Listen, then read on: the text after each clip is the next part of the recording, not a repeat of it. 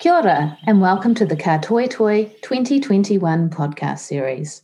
This is a special limited edition podcast series of five interviews commissioned by Creative New Zealand as a part of the 2020 Ka Toi Toi pilot. This interview and illustration sits within a series of commissioned essays, interviews, podcasts, and artworks to be published over 12 weeks, supported by Creative New Zealand. In this special series, we'll hear from five of the review panel each of whom looked at work within three categories to help select the final compiled archive for this year. Kia ora, I'm Louise, Design Assembly founder and director, and today I'm talking to Trudy Hewitt. Trudy is currently freelancing and living in Te Tai Tokerau. She's enjoyed being a design tutor at Wintec School of Media Arts for the past two years and specialises in packaging, branding, and all things type. Kia ora, um, Trudy. Um, I'd like to start by asking you to tell us about yourself, uh, where do you come from, how did you get into design, and um, what do you do day to day now? Kia ora. I grew up in a small town called Kerikeri, which is in the Bay of Islands of Te Tai Tokerau. How I got into design is a little bit funny, actually. I wanted to study fine arts like my big sister, Marita classic youngest sibling move. But my accountant dad said that I wasn't allowed to because she was four years out of her degree and insert air quote marks didn't have a job. Um, so it was my design teacher at the time that gave me a list to show my dad of all the jobs I could get with a design degree. And he gave me the green light. And I studied at Massey in Wellington. To be honest, I wasn't really sure what exactly design was. Uh, but I love drawing, making patterns with shapes, and experimenting with letters. So I dove right in, and I had never even been to Wellington. I've since thanked my dad for being a stick in the mud. Um, and I know that I'm a far better designer than I would have been artist. So today, which is like 12 years later, I'm living at home, freelancing, spending heaps more time with my whānau. I'm tour managing a very talented friend um, and applying for jobs in Melbourne. So lots of different things going on. Do you retain um, any kind of uh, arts practice? And I I've been really getting into drawing a lot. And I'm when I when I think of what I was doing in high school with in terms of wanting to do fine arts, it was basically I was just doing illustration. Mm. So I'd been doing a bit of that.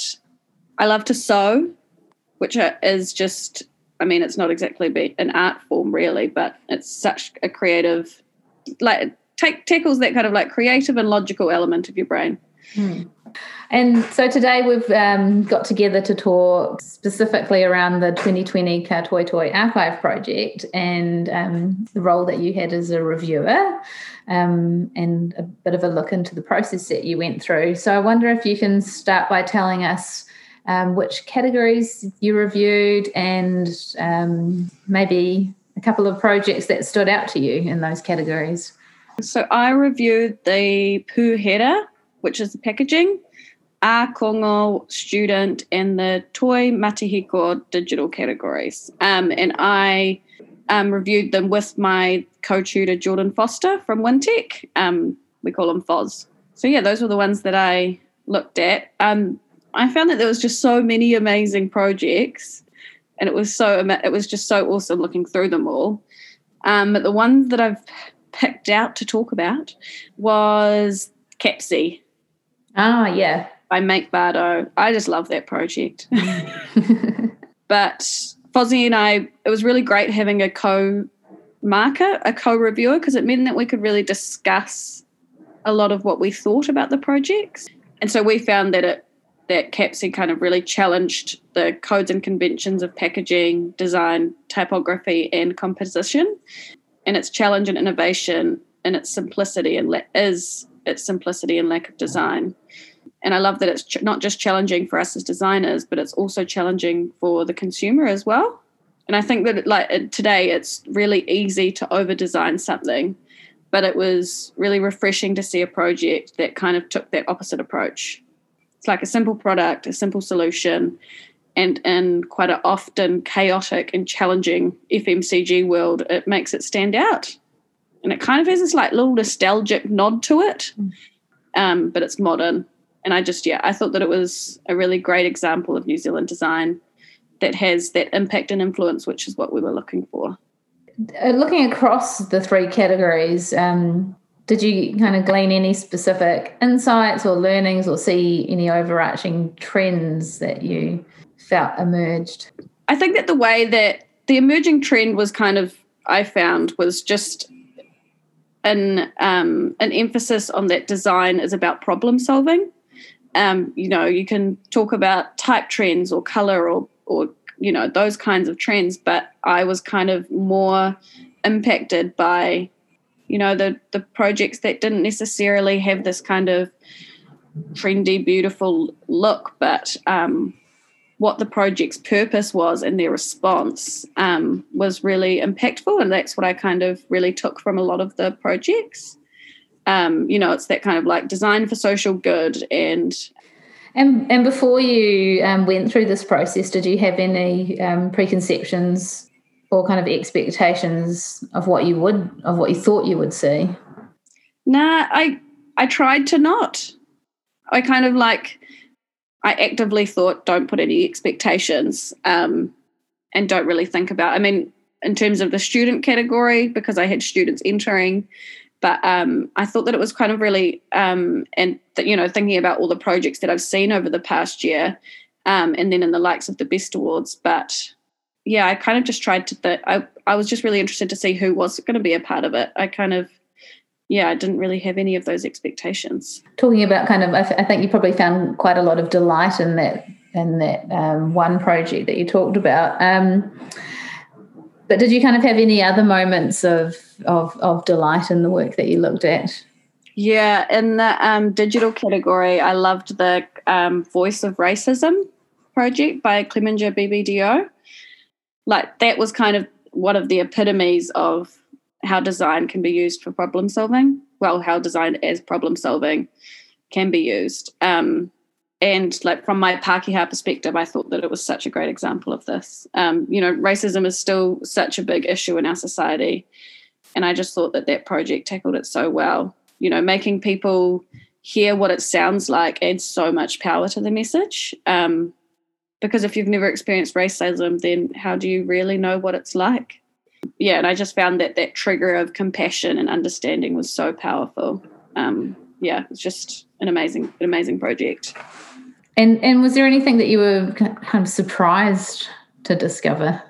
I loved the um in the um where was it? It was the zines in the Ākonga student category um, that Otago Polytechnic did.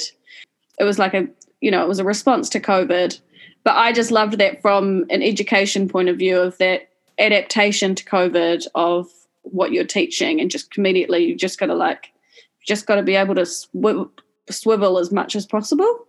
And so I just really loved that project from that perspective. And something like a zine like that when, you know, COVID was such an emotive time, I feel like I was part counselor, part tutor for most of that lockdown. So it was kind of really awesome to see these zines and how they adapted to it and the outputs of that all those students came up with was so amazing because it was something that they were, you know, experiencing.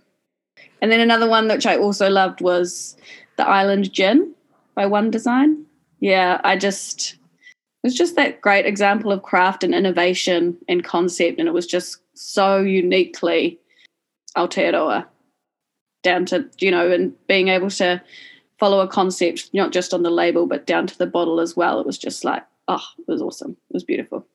Um, and is there anything that you kind of generally wanted to um, share or say about the archive as a project um, yeah, so I like I have to say that um, I thought that um, Nicole and yourself have done like such an amazing job, and I definitely felt very privileged and humbled to be a part of it. Um, it was yeah, it was such an exciting project to be a part of. Yeah, I think that Ka Toi Toi for me was about showing showcasing design with a purpose, and it's it felt like it eliminated a bit of that elitism and competition that I've felt has kind of been a bit embedded into our industry.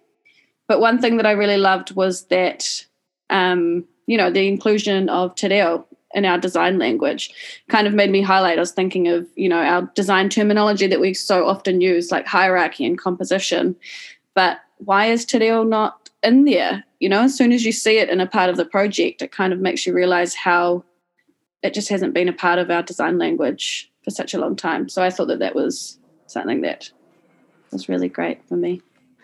Thanks very much, Trudy. Um, we're incredibly grateful for your participation in the project, and it's um, great to hear your insights and um, what stood out to you and, and um, get some kind of more feedback, I think, in terms of these particular projects. It's nice, I think, the designers and studios to hear that directly from the reviewers as well.